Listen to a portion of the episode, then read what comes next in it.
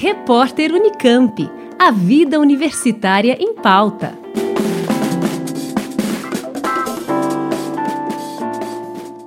Ao longo da história, o espaço foi e continua sendo objeto de estudo para novas descobertas, além de continuar mexendo com o imaginário das pessoas. E se estudar sobre isso parece algo muito complexo, um grupo extracurricular da USP de São Carlos pode mudar sua concepção.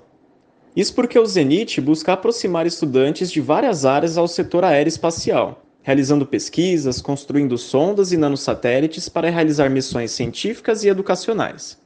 Com isso em mente, a Escola de Engenharia de São Carlos está com inscrições abertas para a missão Curumim, que tem como objetivo aproximar jovens estudantes à área aeroespacial.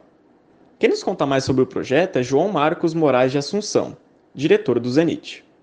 A Missão Curumim é um evento onde o grupo abre não só a infraestrutura de lançamento construída, como nosso time de pesquisa para que estudantes possam propor experimentos que serão levados até a estratosfera pela nossa sonda.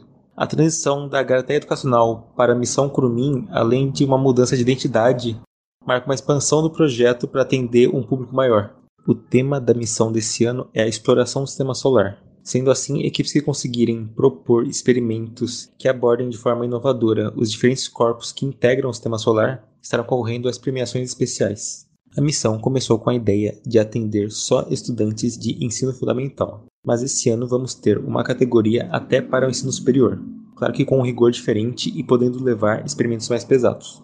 O lançamento da sonda com os projetos acontece no sábado aeroespacial, que é um evento presencial que celebra a ciência, contando com palestras, atividades interativas e exposição de vários grupos de extensão.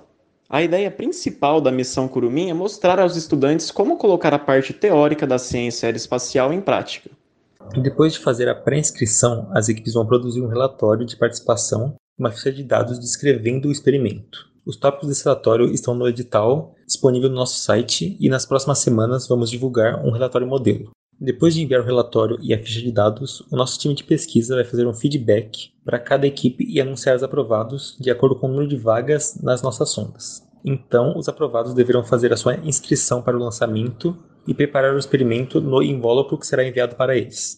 Depois de pronto, o experimento deve ser enviado de volta para que ele seja instalado na sonda e possa ser enviado para a estratosfera no sábado aeroespacial, quando nós convidamos todas as equipes para visitar o nosso campus e assistir o lançamento, além de participar de diversas palestras e workshops. Depois do resgate da sonda, as equipes vão receber de volta os experimentos para fazer a análise dos resultados e escrever o relatório final, que será avaliado novamente pelo nosso time de pesquisa. As equipes do ensino superior vão ter também a opção de participar de um hackathon no meio do ano, que vai ser detalhado ao longo do evento.